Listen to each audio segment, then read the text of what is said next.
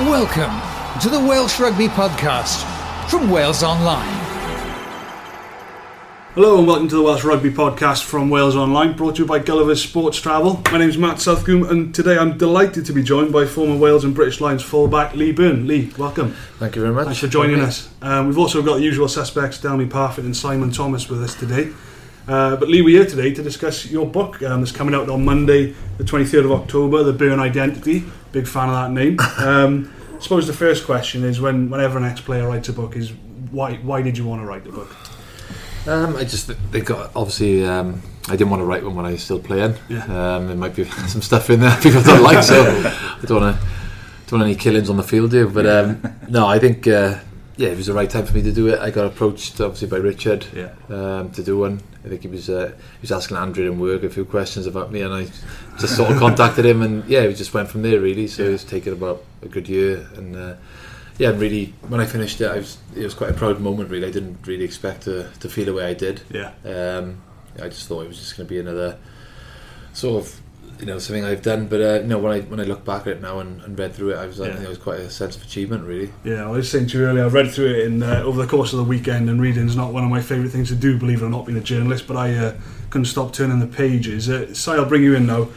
Just briefly talking about Lee and his career as a whole, what are your memories of covering games that Lee was involved in? Well, my, my big thing about Lee was like, in the modern sense, you're quite a late developer, really, because I mean, your first Wales Cup would have been 25, do you reckon? Yeah. 25. Now, I mean, you're seeing players now, they make in the, in the Wales squad 19, 20, and you played quite a lot, so Premiership level as well. So, in a way, kind of a slightly old school career. But I think, you know, you've got to be careful not to spare his blushes here, but I, I would say that for about a two year period, this man here was the best fullback in the world around about the 2008 2010 period. And uh, I think that it, I will always remember, in particular, you know, coming through that uh, Grand Slam in 2008 and then the Lions too. And yeah, it's a, a career you can be proud of. Dal, would you go along with what uh, Simon said? Y- Yeah, certainly. I mean, um, I remember that 2008 campaign, and um, you know, there's that there's that picture of you going over the line, which I think you mentioned in the book for the try at Twickenham with the sort of the two fingers up there, and um, and it was just uh, th- that campaign was was a magical one. Um, f- f- for what way for the way Wales played uh, in open play, something that you don't really you can't really say about the present side, but you had the likes of Lee, and of course you had that man Shane Williams as well, and, and you just had guys who could could tear defences apart, and and, um, and and if and if there's other and if there's one other try. Um, of Lee's that I would mention in a similar period. Was the one in 2009 in Paris. Now, it was a, it was a sad night that night because it was the first defeat for a long time, and, and there were hopes that, that Wales could actually win the Slam again that year. But um, they lost that night. But um, the try you scored on the angle um, in Paris was a special try. And that's, that that was definitely a, a sort of classic Lee Byrne try, really, that, that sticks out in my in my memory. All right, we're going to skip uh, the first few chapters of the book here because we brought it up now. England 2008 is something that you write about quite heavily in the book.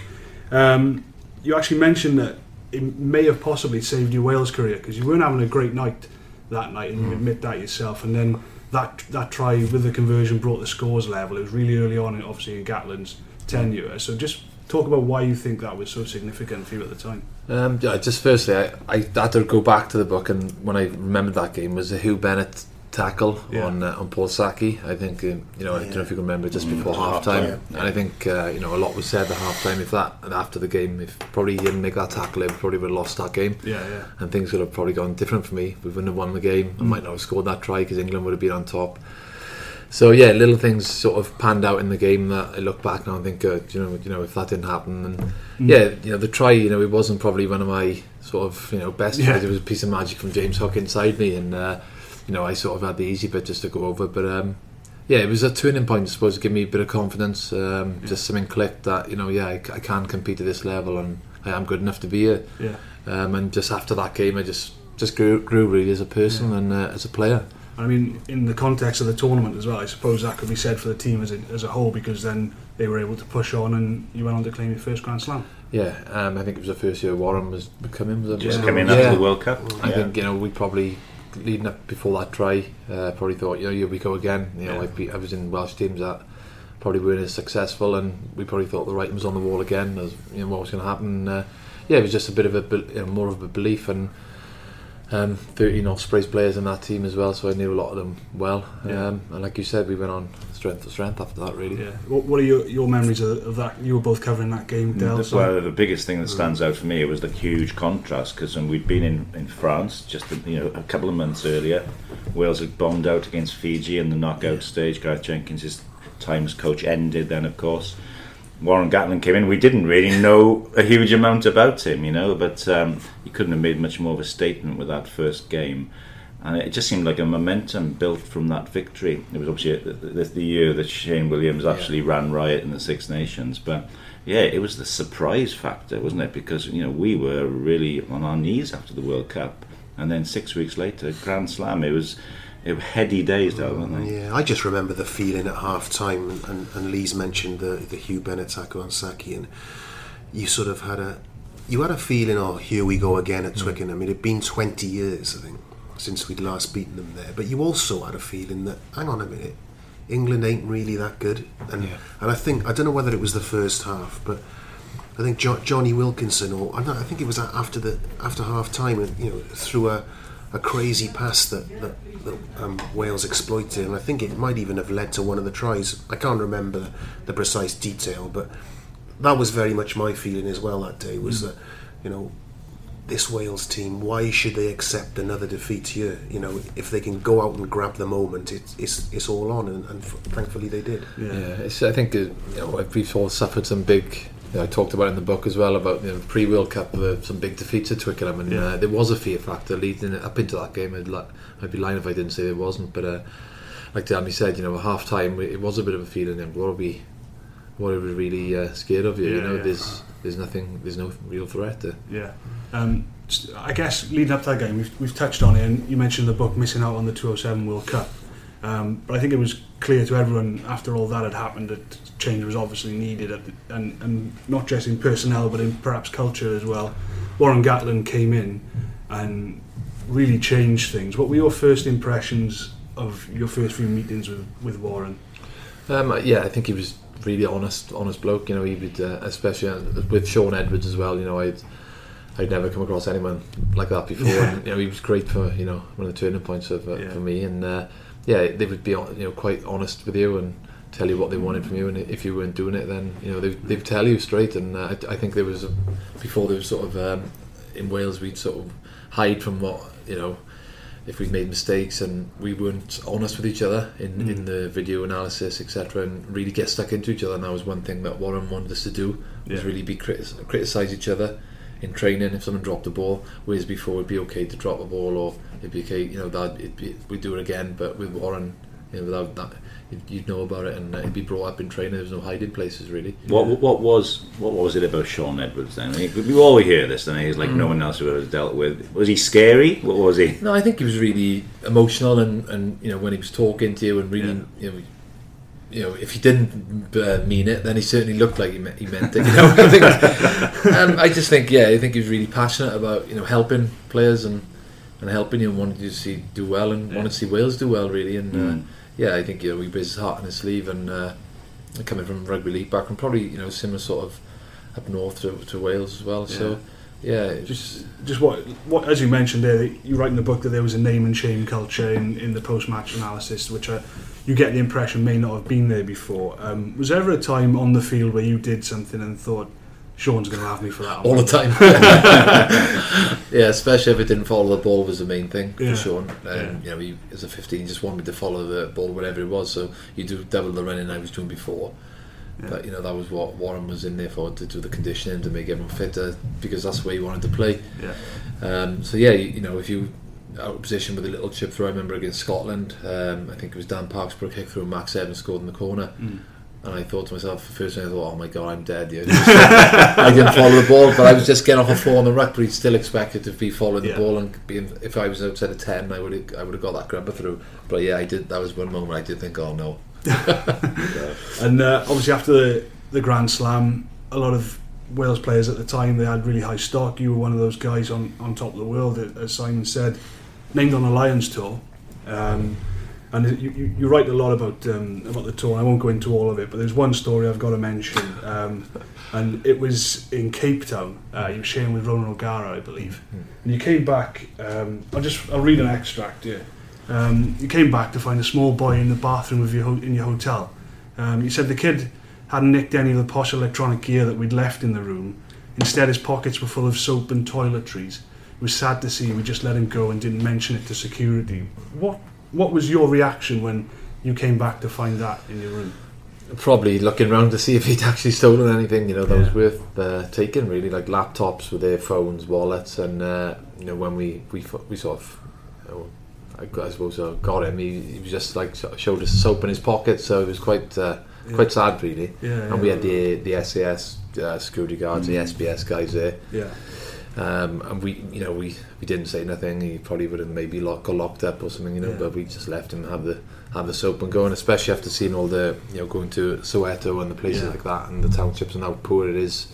You know, Mm. some in some of the places it's, it's quite. Uh, yeah, it was, quite, it was a bit of an eye opener, really. yeah, yeah. So, uh, you, have either of you guys covered tours? Yeah, I've South done three tours in South Africa, and um, it's it's changed, but it's still scary. I mean, the thing is, it always strikes me: you come in from the airport from Cape Town, and it just you, you you hear about the shanty towns, and then you see them, and it takes your breath away. Obviously, post the football World Cup, there was a lot of work gone into improve the, you know Yeah. the, the way that the cities look. But I mean, you, you have to have your wits about you, and you tend to go around. I remember one hotel having to be taken to a cash point by a guy with a with a gun and a, and a dog, you know, because Yeah. that, Pretoria was an interesting Yeah. place to be, but and yet a beautiful country. Yeah, amazing country. Yeah, and it was obviously the first time I'd been there. And I didn't really know what to expect, and Yeah, How do you reflect on that tour? Because you played in the first test and then got injured, which must be, you know, you must look back on that with frustration, particularly as they came very close out there, didn't they? Uh, Yeah, you know, I mentioned it in the book, and uh, it was sort of in the warm up. I'd done it, and uh,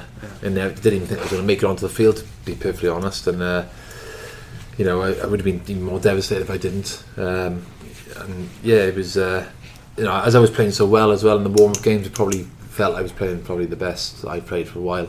Well, not for a while, probably even raising my standards again, especially the try I scored against the Wild 15 yeah, you know, it was one of my favourite tries. And then the Sharks, had another good try then. Um, and leading up into that test, I was, you know, probably confidence was, was high. So yeah, to have that just taken away from you is uh, it was pretty cruel, but it's part of the sport. And you look back now and you think, you know, you've done Lions, so but you just think, oh, you know, maybe you could have had three tests, uh, caps and won the test. That would have been even better. You, you mentioned it was a return. It was like the, the return of the injury you suffered in the Six Nations that year. Um, Yeah. You felt like going the warm up, as you said there. Just recall exactly how you felt around the time.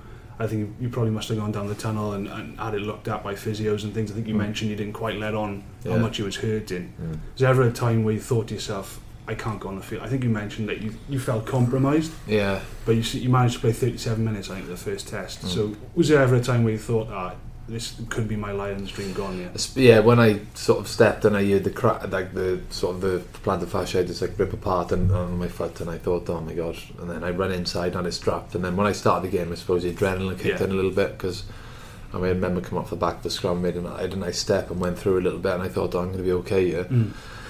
And then as the game went on, it just just got worse, then, and I couldn't literally couldn't run then.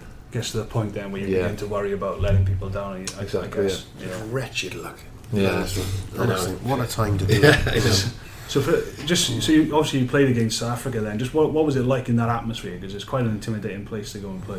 Yeah, I mean they were pro- you know at the time they were they were up there in the Yeah. world's best team and uh, running out. I just remember probably wasn't so African sport. I probably remember it was probably more the Lions fans in there as you know as they usually do get around and just remember looking up and just seeing you know see a red really and a boiling hot day as well.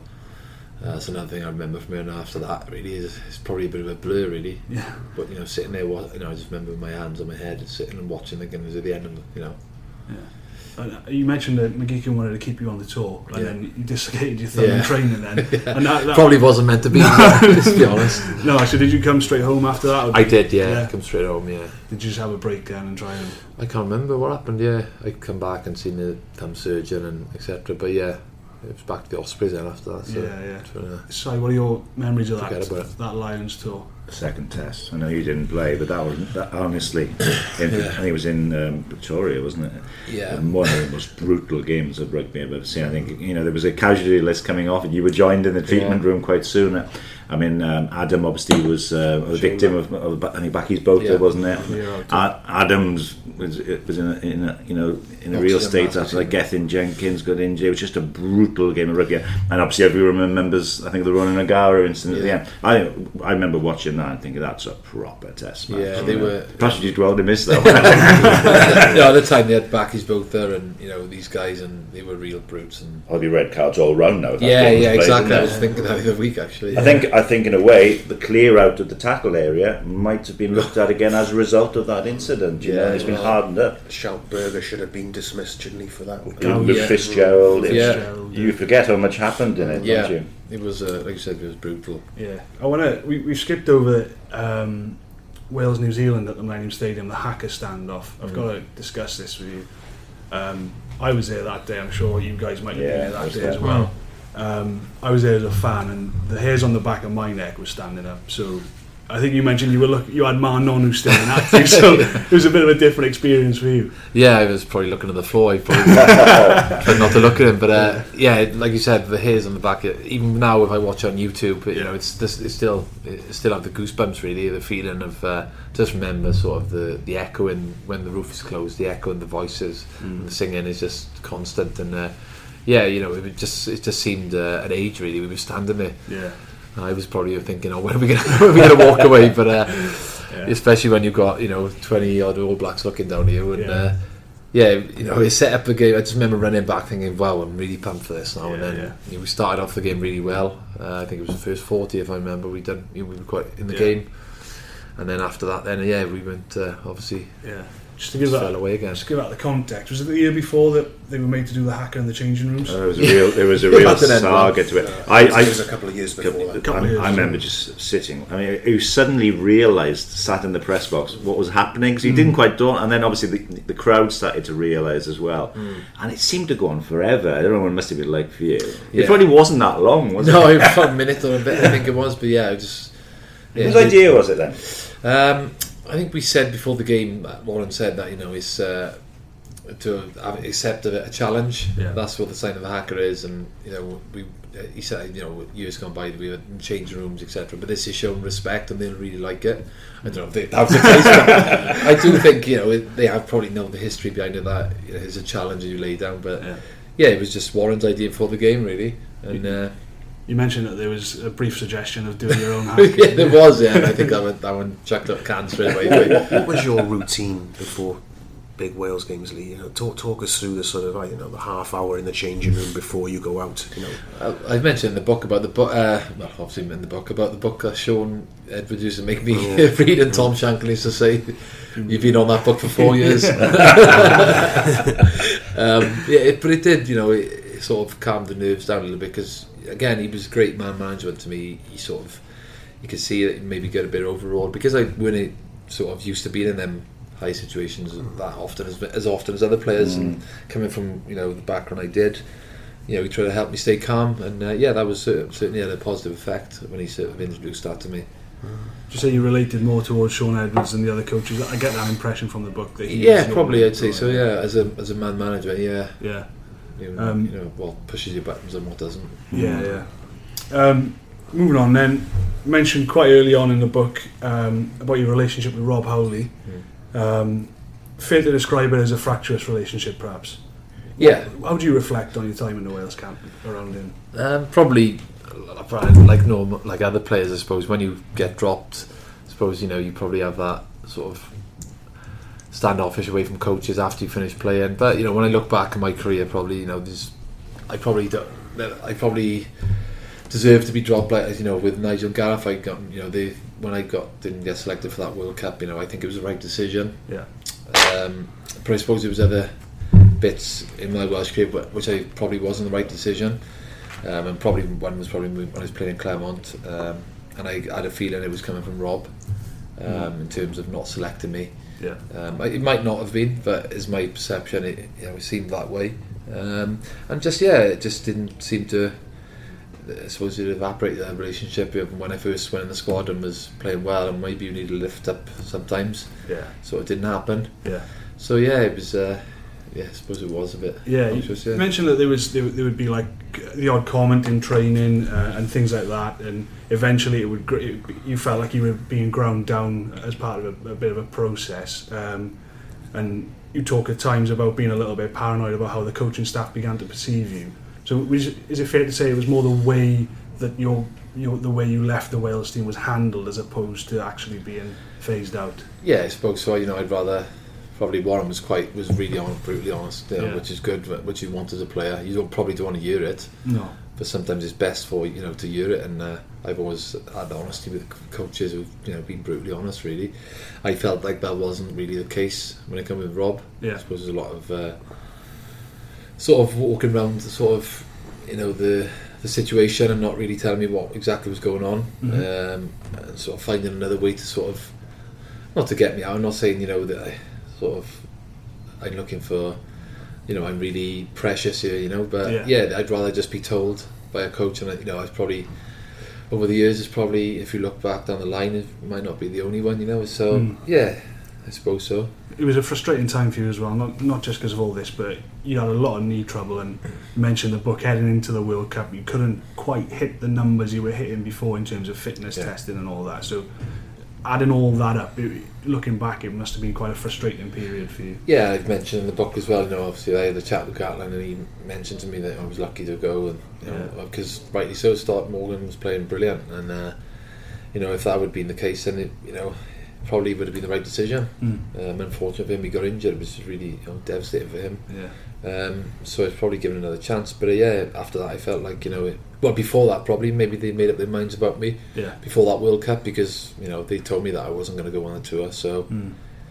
you know, maybe you know that was uh, I wasn't to have another look in really after that. But Yeah. I suppose when I went to Clermont, I sort of I don't know, I had a bit of a mini resurgence really, and uh, yeah, I was playing really well with some good players and a good team. Yeah, I mean, and uh, yeah, still doing good looking. yeah.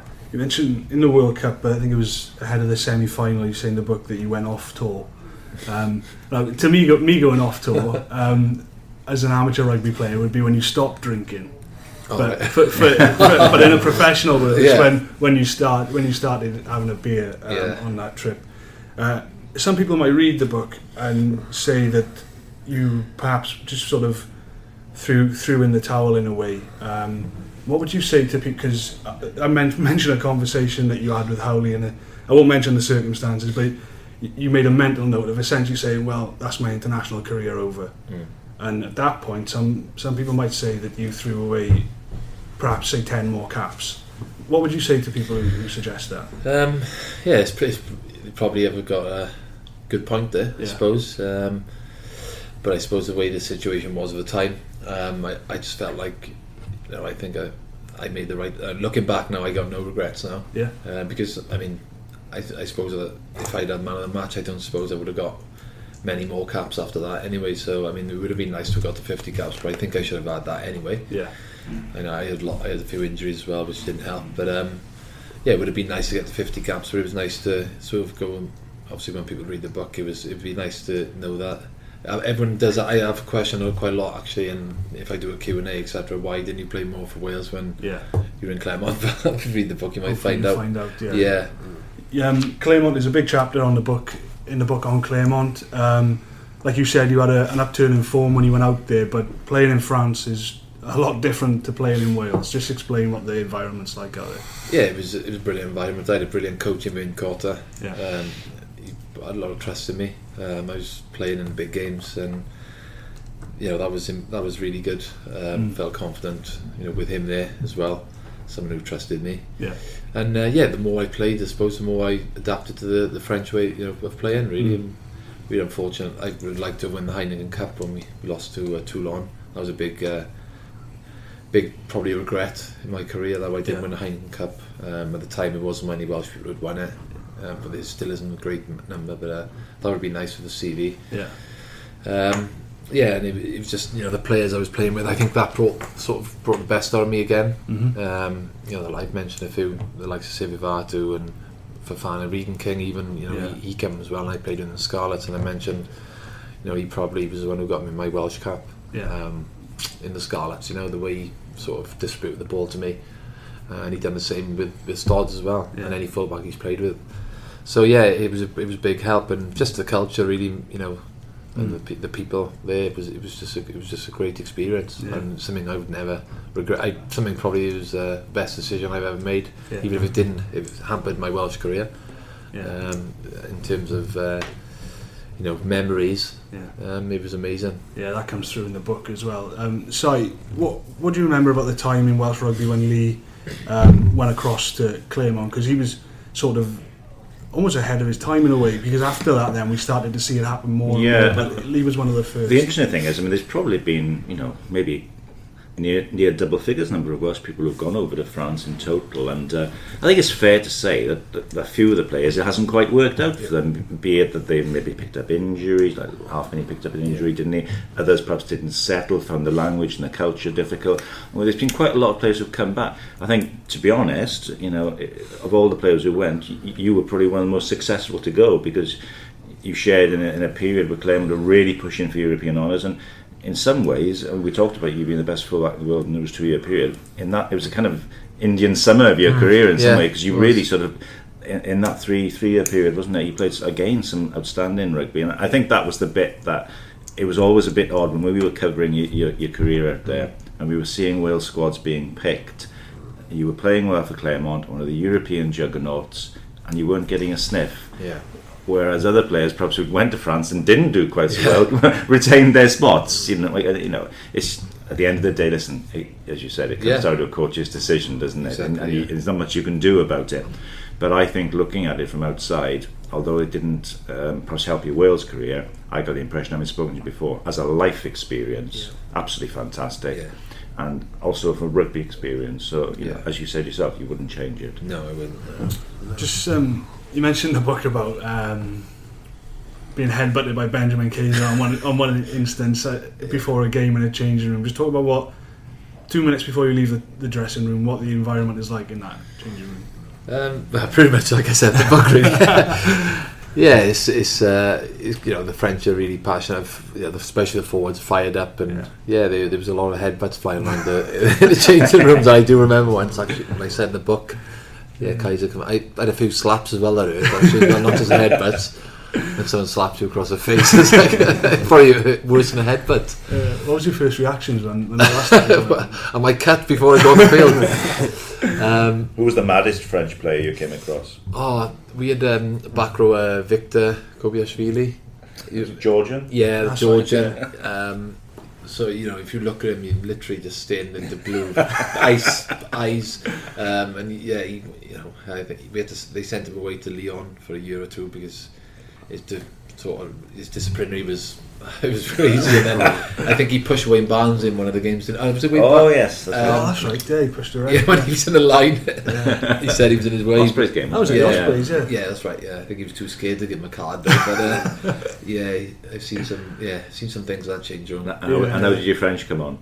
I, I learned a little bit. Um, you know, not great, not a load. Um, obviously, with the dyslexia, I struggled a little bit with that. But um, no, I was. You know, I was enough to to have a little bit of a conversation with, with people, and Mm. obviously Regan helped me quite a bit on the field with the moves, etc.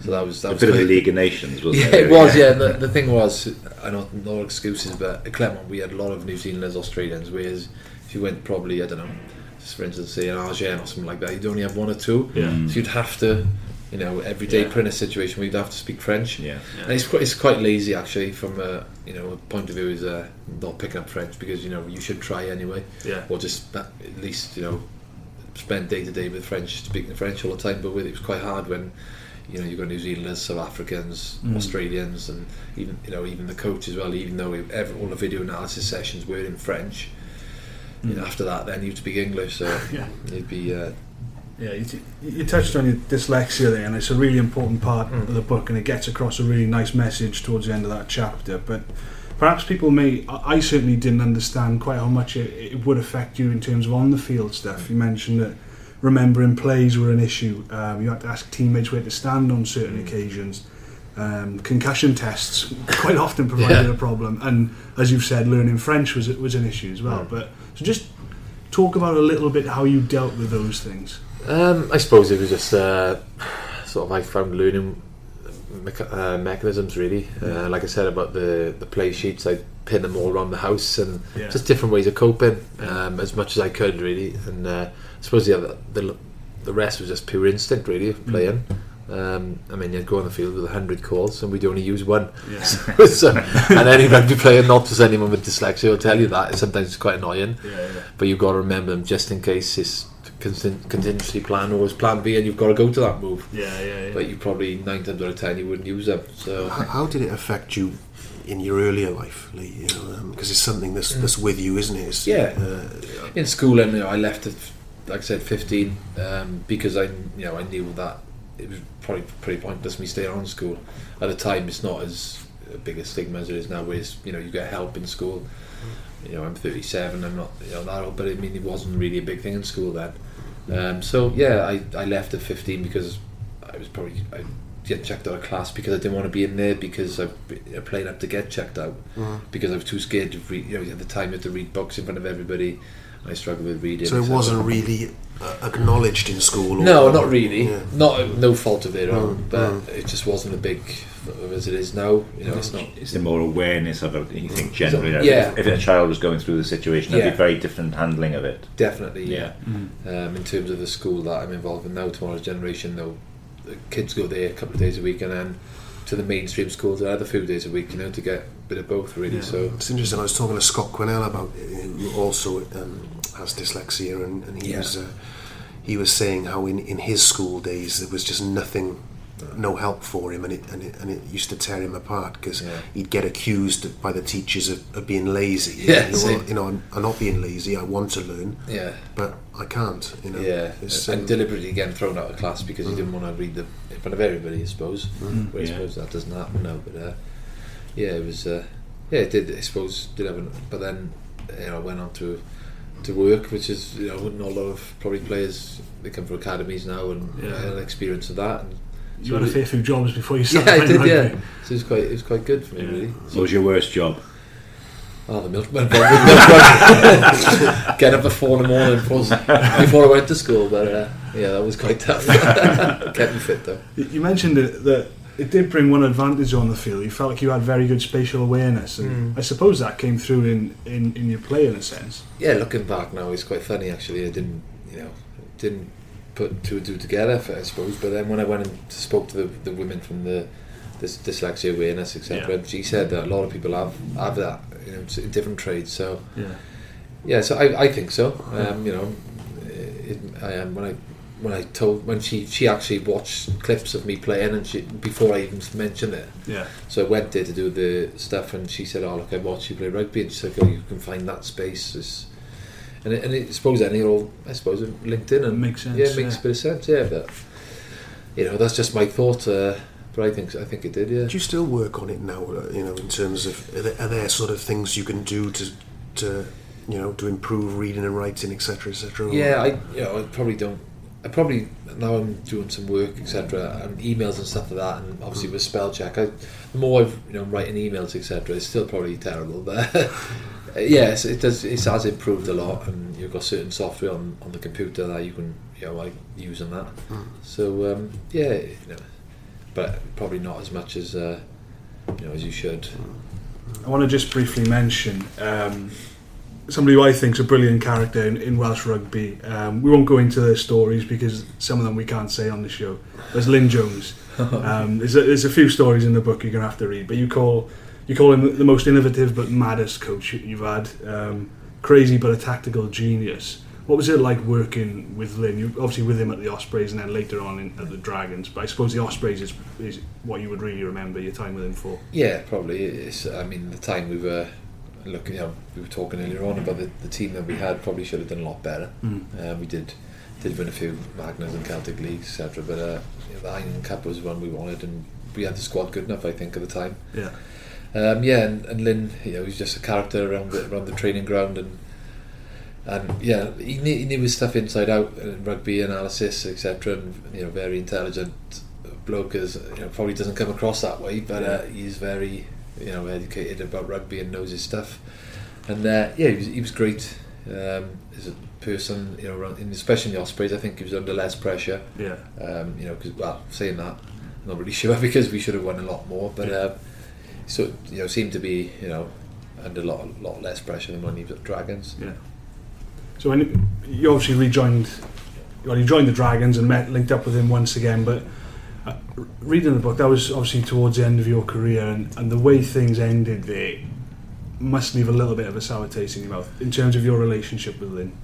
Uh, yeah, you know, I said about it, probably being under a bit of pressure. Um, probably the Dragons wasn't, you know, wasn't a great success really. Yeah. Um, and you know, we probably, probably my well, not my fault. A lot of senior players that he brought in, we got injured Yeah. um, at the time, which didn't help probably himself. Uh, didn't help the Dragons as a region. Um, we were probably coming to the end of, of our careers, um, Yeah. but probably had one or two more years left. Um, yeah, and probably did end a little bit sour in the end. Um, probably, you know, wish I would finished my career probably on a bit of a better note, really. Mm. And um, so you decided to call time on, on your career, and you mentioned that you, you're not the first and you won't be the last to find retiring quite difficult. Um, you go in to talk something I didn't know about you, but you went on to suffer uh, depression. Um, you talk about having anxiety attacks in public and things like that. Um, and there's a line in there saying that when you had you had one at an event that your wife was at, um, frankly, I thought I might be dying. Um, what was so? Just briefly talk about how you managed to deal with those sort of situations. Yeah, it's, uh, it's not something that I want to look for attention for, or, Mm. or you know, have self pity really. But yeah, it did happen, and it was real. So, Yeah. um, I mean, I got involved with the tomorrow um, State of Mind charity when I first finished playing, and got in touch with a psychologist, sports psychologist, and then another guy. Um, I didn't think that you know at the time there was anything wrong with you. You know, there's Yeah. that in terms of you know physically or mentally. There's you, you think you're fine, but um, when you go and actually speak to these people and, think, and they mention this happened, that's happened, then you think yeah, it has actually. Mm. And uh, I suppose coming from a sporting background, um, you know, you suppose, look at this being this macho person, and you know, you, you don't need help, you're fine. Um, and it wasn't to my wife actually. She said, "Look, you know," and, and I mentioned another person in there who, who sort of pushed me that way. And then when you go and speak to these people, it's uh, Yeah. It's you know it is happening, and uh, you know you do need to you know need help really. Yeah. Um, but yeah, it's uh, yeah we probably you know a lot, like I said, it's not something that I wanted to have self pity for or you know or wanted to make public. But Yeah. I mean, uh, if you're writing a book about your life, then you've got you know, it's a big big Mm, part of it when I finished, and uh, Mm. yeah, it was important to, to gather, and it is more sort of stuff about it now when people have finished playing. But I, you know, when I was thinking about it, I think everybody probably has a a little bit of it, but you just don't realise. Mm. Um, Yeah, reading reading the book, say, um, Lee makes it seem uh, you can you read how it happened and you think, well, yeah, that, that's actually quite a natural progression. Mm. And how you mentioned that you stopped, you tried to start avoiding public appearances, and and as such, invitations dried up, and then that fed your feeling of despondency.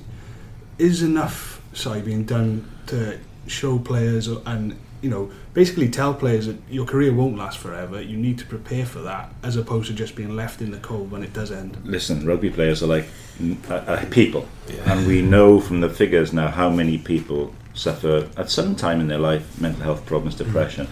Um, Phil Steele has written a book about Yeah. it, and I, I've spoke to Phil extensively about it, and it's it's fascinating, you know, to sort of see them, which is the way people have deal with it. But also, in a way, like the dyslexia, there's more awareness again, isn't there? Yeah, exactly. It was probably 10, 15 years ago, though, wasn't it? You know, it was always, well, depression, I can't admit I've got that. No. They're seen as a weakness, especially in a macho world of rugby. But now there's a realization you're just human beings. Yeah. And also, you're human beings being asked to do things in public and maybe criticised at times for doing things. I- Is it any surprise, really, that you have this? I, I think it's been fantastic the last couple of years, and, and uh, the number of high profile people and from the sports sphere as well who, who've had the courage to come out and say, "I've been struggling." Well, Nigel Owens, I think, and, is yeah, yes. and and you know, and I can't. It it really makes me uh, so angry when I hear people say, "Oh, you know, not another one coming out and saying it," and uh, and you know, it, it just really makes me angry. the old that- man up kind of If I- comments, yeah. If I'm perfectly honest, before I suffered, suffered from it. I didn't have no clue about depression or what it was about, and then I'm not saying I was like, oh, not another one, but I would think, oh, you know, you know what is this sort of thing? And yeah, it is another person, but until it's like it happens to you, you don't realise. No. I just think Steele he taught you, didn't he? Well, Phil Steele that's, taught you this is what I was going to go on to. Yeah. um, Phil, obviously, when I, we went to Newcastle away, I, I bought Phil's book, Hmm. and then I read about all the depression I was suffering. and I was going through it myself. So then we, I was like, oh, do you know what? I said I got a book. I'm in the middle of writing a book.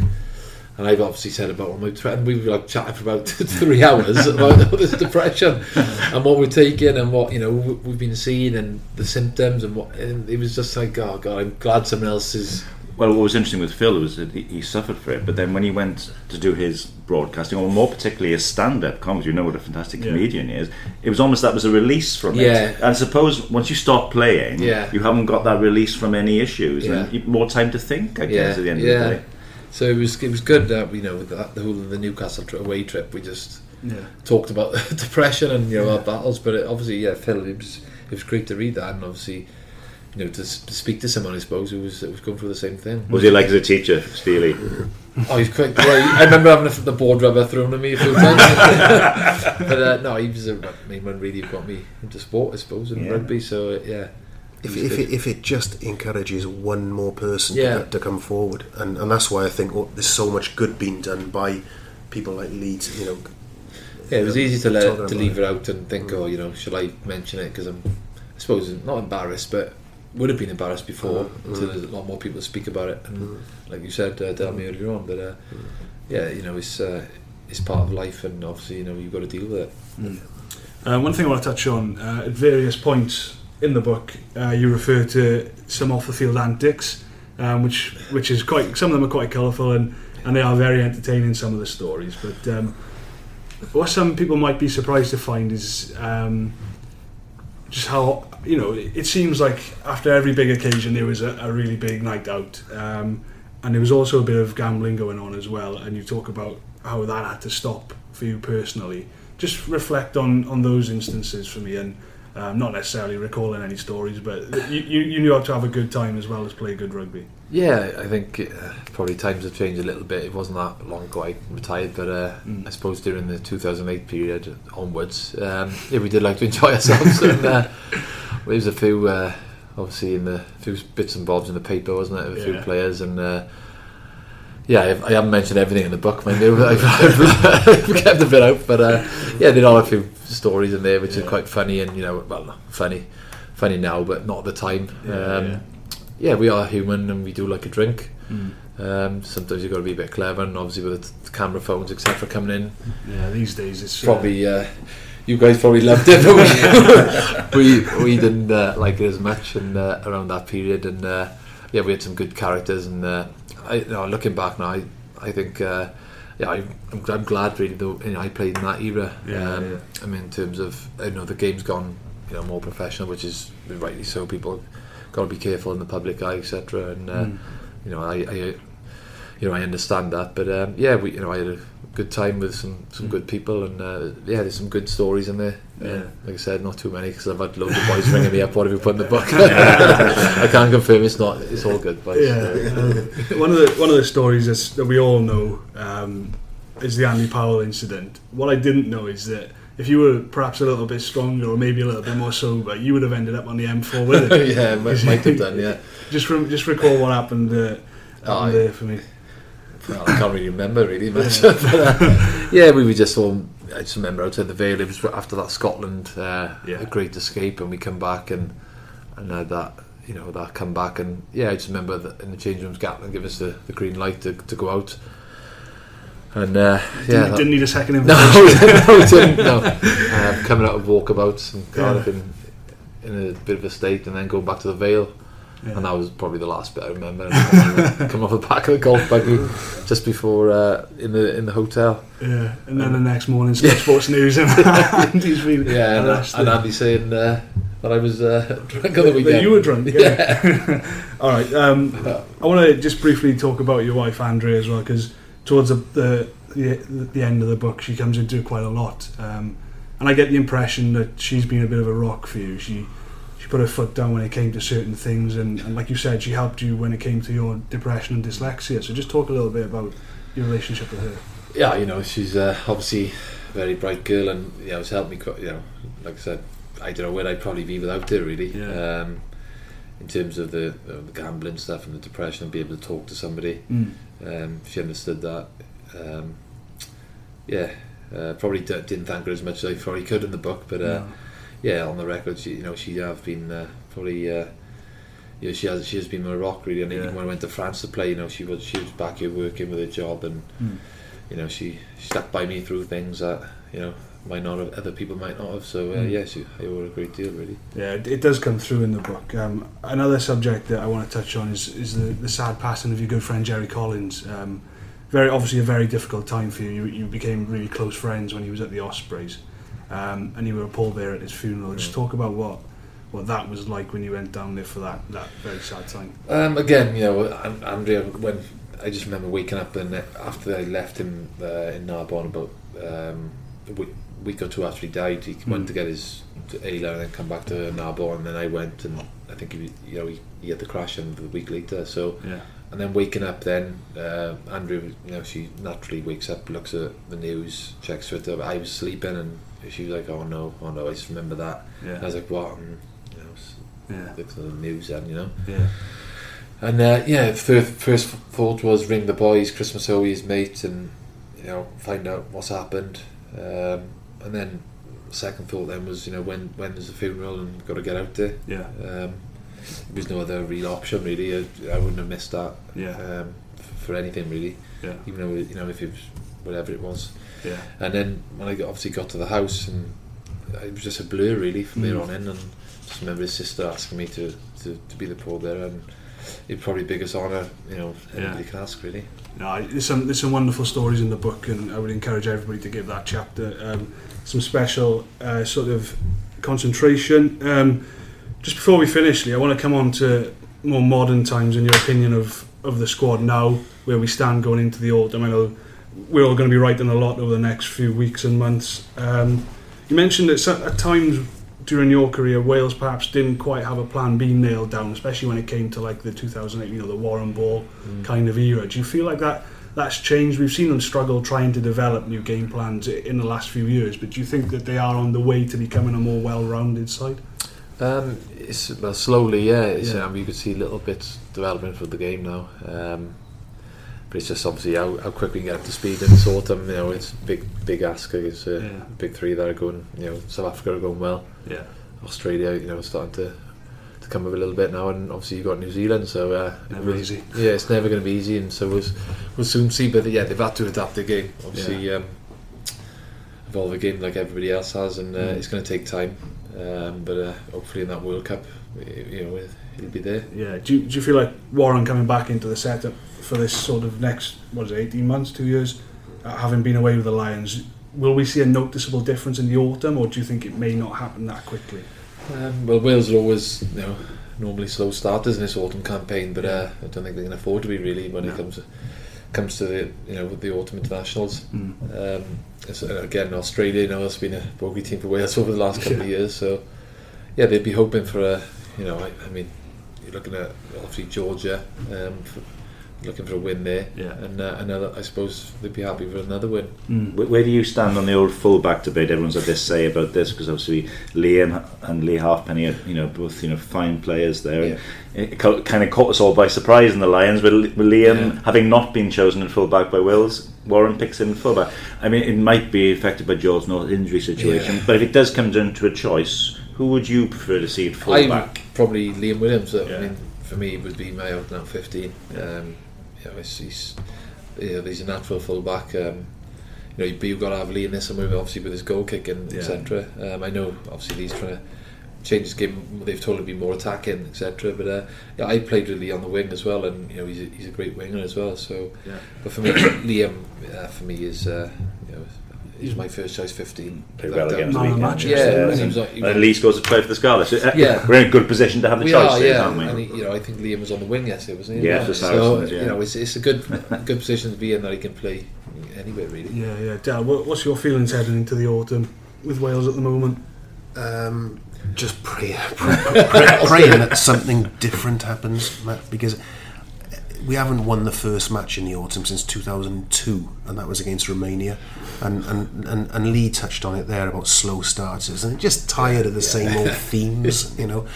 Uh, oh, we- we're slow starters. Oh, we're not up to. It. Oh, their teams are coming up. You're battle hardened after the the super. You're just tired of hearing the same old thing. I would just like to see something different. I would dearly love us to go out in the first game against Australia and, and just damn well win for a change. and and you know, because I think the I, I sense a bit of an apathy around the the Welsh public at the moment. I'd be interested to know what the ticket sales are like for for the, the, the games other than the All Blacks game, which we know will sell out. Um, you've got a there's a bit of a feeling of staleness around the coaches. I think um, I was interested in listening to to Lee talk about the impact Warren made when he came in in 2008.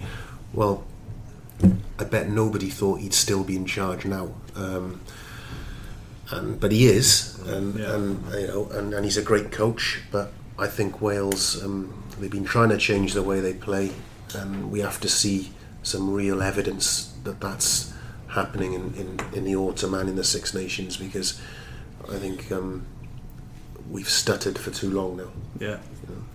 Right then, Lee, just before we finish, mate, um, can I get from you what you would consider to be your fondest memory on a rugby field? I suppose the, the Lions or the a spot, you know. uh, or the uh, the Grand Slam would be up there, I, I guess. Yeah, I think um, the Grand Slam, Yeah. um, you know, walking around that field. Um, when I look back at the photos and you know, old video, old uh, DVDs of it now, and Yeah. seeing us walking around and joys on our faces really, and you know that first year of Warren come in, Yeah. And for me personally, as a playing point of view, um, you know, I have so many people applauded say you know stuff about me, some good stuff, and playing the top of your game is uh, yeah probably would have been that year. 2008 would be my uh, favourite year. Nearly 10 years ago. Where's it all gone? Where's it all gone? Uh, all right, then, I think we wrapped up there. Lee, it's been an absolute pleasure That's right. um, to come on the podcast with you. Um, Del Sai, you've been all right as well. Um, don't forget, Lee's book's coming out on uh, Monday, October the 23rd, The Byrne Identity, um, in all good bookshops. Um, hopefully, we're going to have Lee on our live debate during the uh, Autumn Internationals as well, but there's just a few things to be sorted out there um, before that happens. Um, all that's left to say now is stay tuned to Wales Online for all your latest rugby news, and thanks for listening. Ook bewust bezig zijn met je mobiel? Dat kan al voor 20,50 per maand met de Huawei P20 Lite. Nu met 300 minuten of sms'jes en 1000 MB 4G internet. Kijk op ben.nl. Let op. Geld lenen kost geld.